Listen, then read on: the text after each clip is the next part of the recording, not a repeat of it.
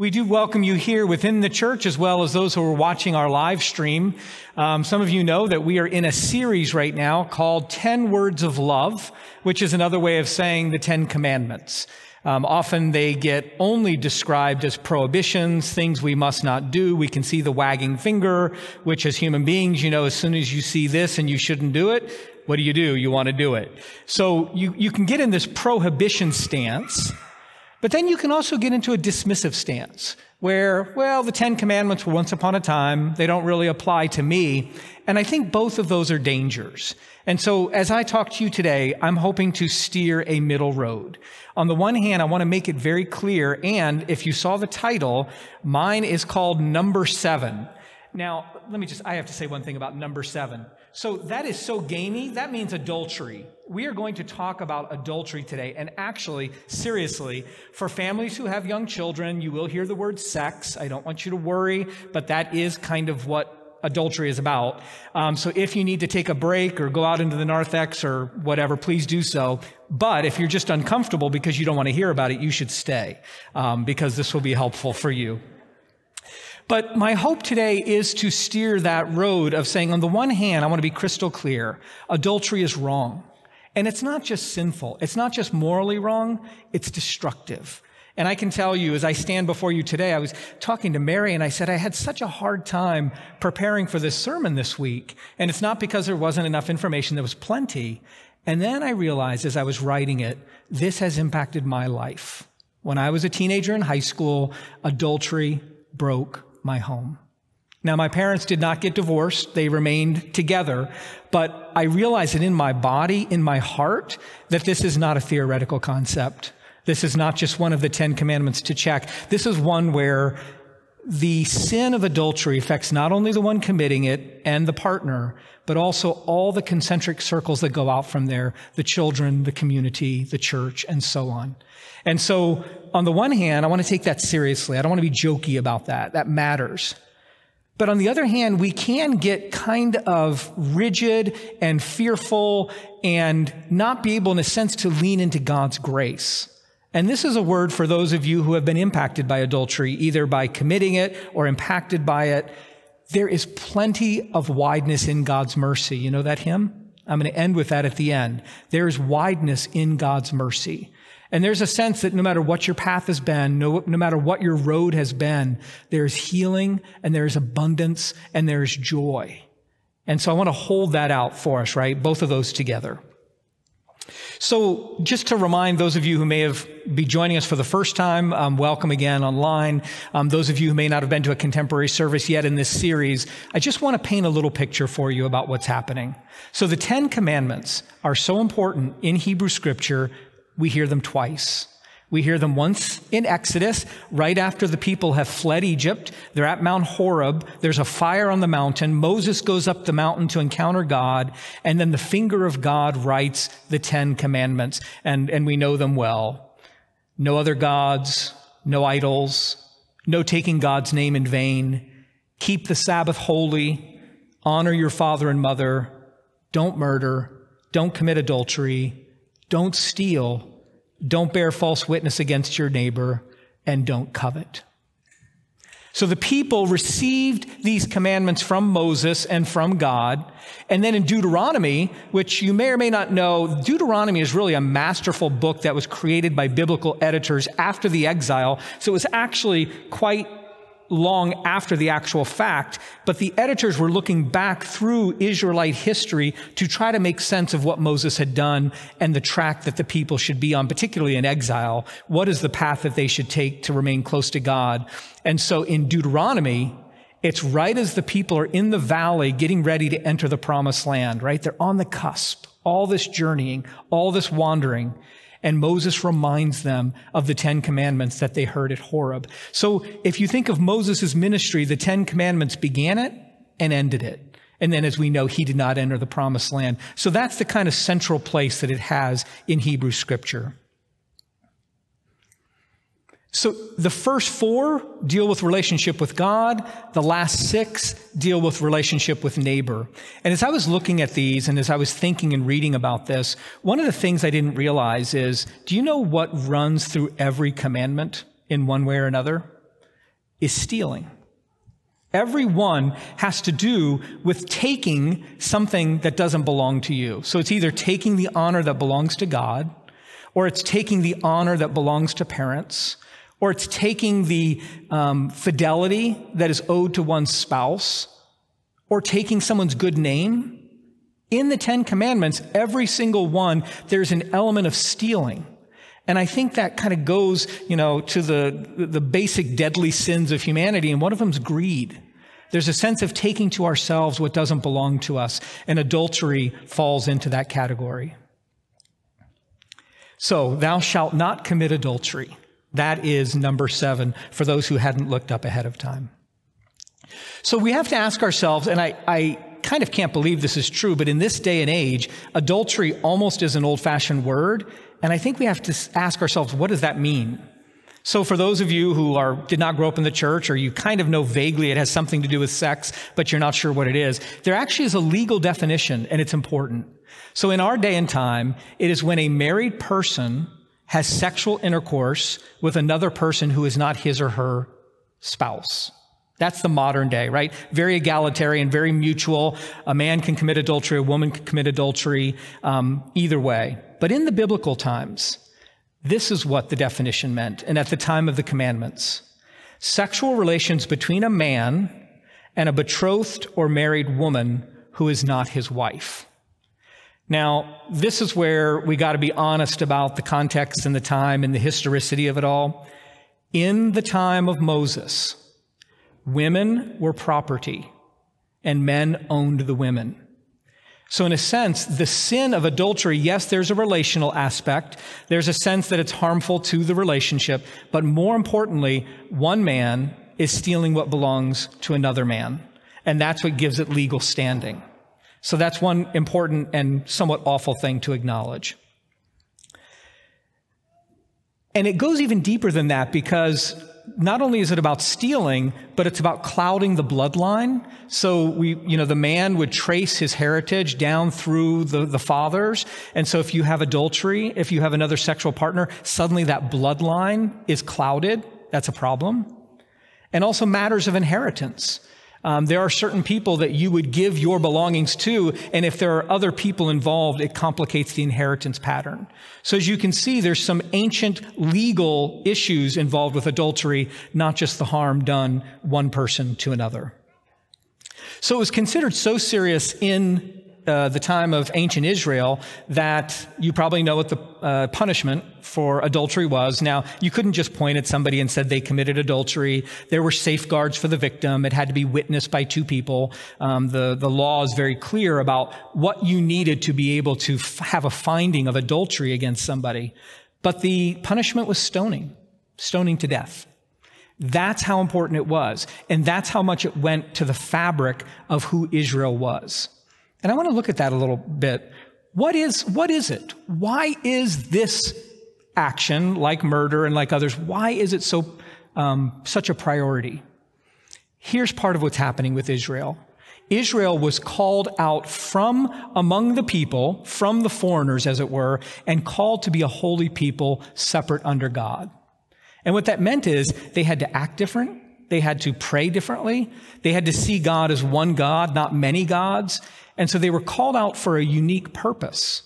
And as a result, so as not to assimilate, so as not just to blend in with those around them, they had to maintain very strict purity laws, things that held them out as holy, held them out as separate.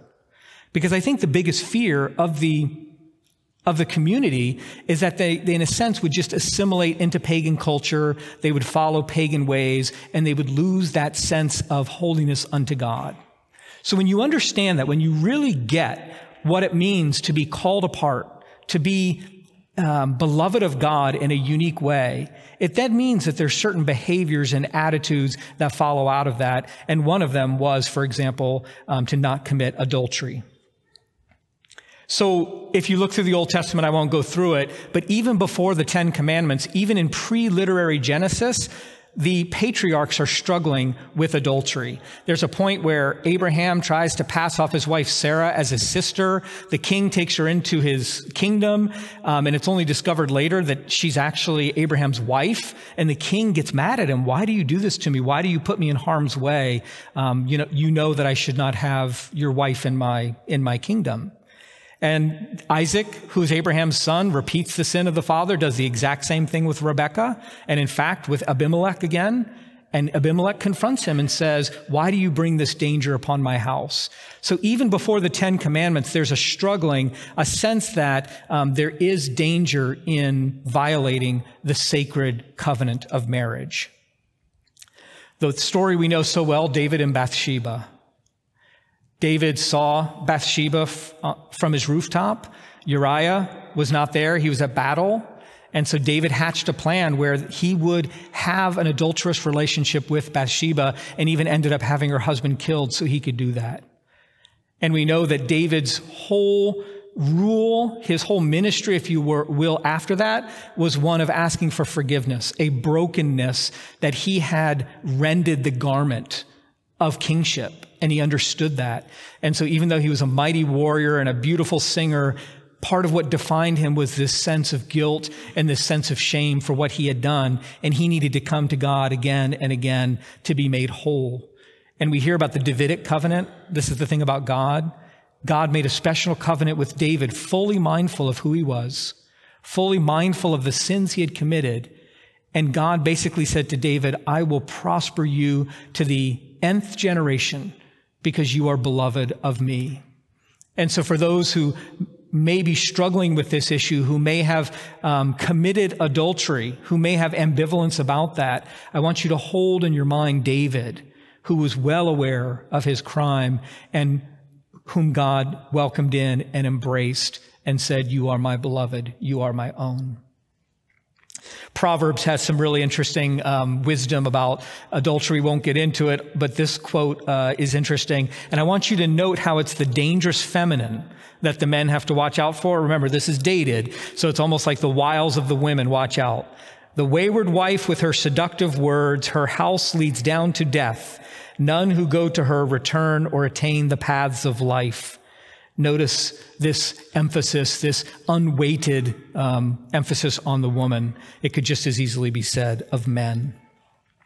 So, Paul in the New Testament also addresses adultery, um, also takes it seriously. And remember, so I've defined adultery but there are other sexual sins that are also mentioned in the Bible. We're not going to get into those. We're really focusing just on adultery. Um, and Paul writes about that in his letters to the churches because there's way that, ways that unholy sexuality is actually infecting the community. It's, it's diverting it from its purpose. And so Paul in his letters, they're very intimate and he's not afraid to say, you know, you're doing this, or in this case, you're doing this, and I'm going to call you to righteousness. I'm going to call you to the salvation of Jesus Christ. Because again, just like Israel, as the church, as the body of Christ, you have a purpose in the world. And so how you conduct yourself and how you live sheds light on who the Christ is.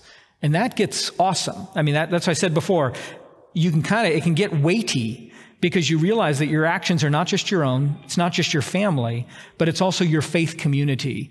Do your actions, do your behaviors point to the Christ? And I would suggest that whatever sin we are guilty of, and I, we all know places where we fall, that God's grace comes through those broken places and God reveals the saving nature of Jesus Christ, not in spite of our sin, but through it. And so that's why I'm so glad you're here. I'm so glad that you're not leaving the room because there's a sense that this is a hospital for sinners. We are being made whole. We don't have to have it all figured out. We don't have to be perfect that God moves in and through us, through our broken places, to reveal the healing that God can do. The last Bible story I want to mention, and we're well familiar with it, is Jesus and the woman caught in adultery. Um, I think most of you know it, but I am just going to repeat it briefly because it's remarkable. So Jesus is sitting there and the Jewish elders bring in a woman that they say has been caught in the act of adultery. I mean, it's literally dragging her right in front of Jesus and they're testing him to see what he will do. And this is interesting. First, he's quiet and he takes his finger and he writes on the ground. We don't know what he's writing. We don't know what law he's reflecting on, but he quietly writes on the ground. And they're waiting to see if he will condemn her. And then he says to the people gathered, he says, Those who are without sin, throw the first stone. And then he goes back to writing again with his finger. And one by one, the men put their rocks down because they were going to stone her, and they walk away until it's just the woman caught in adultery and Jesus. And what is his word to her? It's beautiful. He says to her, Woman, who is here to accuse you? Is anyone here? And she looks around and she says, No one. And Jesus says, Neither do I condemn you. Go and sin no more. Do you see that amazing mercy and yet that fierce righteousness that's held together? That's the God we're talking about. Neither do I condemn you. Forgiven, free, set free. Go and sin no more. Sometimes we want to have one without the other, but it's actually both held together. So, moving to our present time now and uh, our context, it's almost a running joke in sitcoms and on media about adultery. It's not taken very seriously. And yet, I think some of you know the impact. Some of you have experienced it either in your marriage or as a child. You know what it can do and how it feels. Let me be clear about what the Episcopal Church says. The Episcopal Church says that marriage is sacred. It's special. It's set apart. And it's meant for the union of two people, um, for their mutual joy, for their uh, life in Christ, and for the procreation of children if it is God's will, if it's applicable. So marriage is set apart as a sacrament in our context. Um, it is like we said with Israel, it's set apart and it's holy. It matters. And so how we live into that marriage relationship matters. What are the stats on adultery? It's not uncommon, but it's also maybe not as common as we're led to believe. There's mixed numbers, but it's somewhere between 50 to 60 15 to 60%, depending on whether you're a man or a woman. Men do report more infidelity than women. And as I've said before, it's devastating not only for the two people involved, but also for the families and their communities. But prohibition alone is not going to cut it. That's like saying don't do drugs. There are a lot of factors that lead to adultery, that lead to infidelity. And being a therapist before I became a priest, I want to talk a little bit about some of what can drive unfaithful behavior. And it's nuanced, and one size doesn't fit all. One or both parties feel stagnant in the relationship. There's a sense that there's a fear of going to that next level with the partner. It might be fear of conflict. It might be fear of creativity and play. Whatever it is, there's something in the relationship that is stuck. And rather than, in a sense, breaking through, it's easier to go outside of the relationship. It's easier to go search elsewhere for that sense of play, that sense of freedom, that sense of intimacy. And yet God calls us into ourselves and into our relationships that we have to find that depth that is God. Um, so in a sense, don't cop out. Don't get lazy. Do the work in your own context, which is possible if you come to know yourself and if you come to know your partner. Two, sometimes there's emotional or physical abuse. And I want to be clear in the Episcopal Church, if you're in a situation where you are experiencing emotional or physical abuse, there is no expectation that you stay in that context and be harmed. It's not good for you. It's not good for your children. And so there are grounds for divorce, and that, that one is pretty significant. I'm not saying it can't be healed, um, but if there's abuse involved, be very careful. Uh, it may be necessary for that relationship to die so that something new can be born. Sometimes it's unhealthy attitudes about sex. You were reared in a certain way, you were brought up in a certain way, um, either overly promiscuous or very shut down around it. And so, even the whole concept of sexuality, um, some of you sitting here this morning might just be so uncomfortable that we're even naming it because there's a sense that, you know, you don't talk about that in good company, and you certainly don't talk about it in church. We do. It's St. Michael. It's okay. We talk about these things. Um, and so some of those unhealthy attitudes that we got from our parents um, in childhood can be a, a factor. Sometimes there's addiction. Um, and as you know, in this day and age, pornography is rampant, um, viewed by both, both men and women. And there are many, many people who, by their own report, are addicted to pornography. And addiction to pornography is a precursor to unfaithfulness and adultery and infidelity. It doesn't always happen, um, but it, in a sense, it is a factor in the likelihood of adultery occurring. So sometimes that's a warning, that's a flag. Um, the, the addictive need to look at adultery is a sign that you need help that you need to talk with somebody. And it might be a religious counselor, it might be a therapist, um, but when it has taken hold of you, um, when it drives, just like alcohol or drugs, when it drives everything, you know, you just can't wait for that uh, moment to be able to be in front of the computer. That's a sign that you probably have a problem with pornography and you're going to need help. And then sometimes there's just a longing for something deeper, something better, um, something of God. And again, the question is, will you allow yourself to find that within your own depths and within the depth of your relationship? You know, this may be obvious, but I want to say it because we're Episcopalians. Uh, the church provides some help for those in this kind of situation. One is gathering together in community and hearing the word of God can break up some of those unhealthy patterns. So if you're tuning in or if you're here, you're already doing that work of letting God's grace really break the soil and help you heal. That's critical. But also, we have what's called the rite of reconciliation. Um, in the Catholic Church, it's called confession. Some people don't realize that Episcopalians have this. We do. Um, you can approach a priest, anyone on staff or a priest in another church, if you want greater anonymity. And that priest will walk you through the rite of reconciliation. Um, and it's a beautiful and brief and deep service, and it's a sacrament.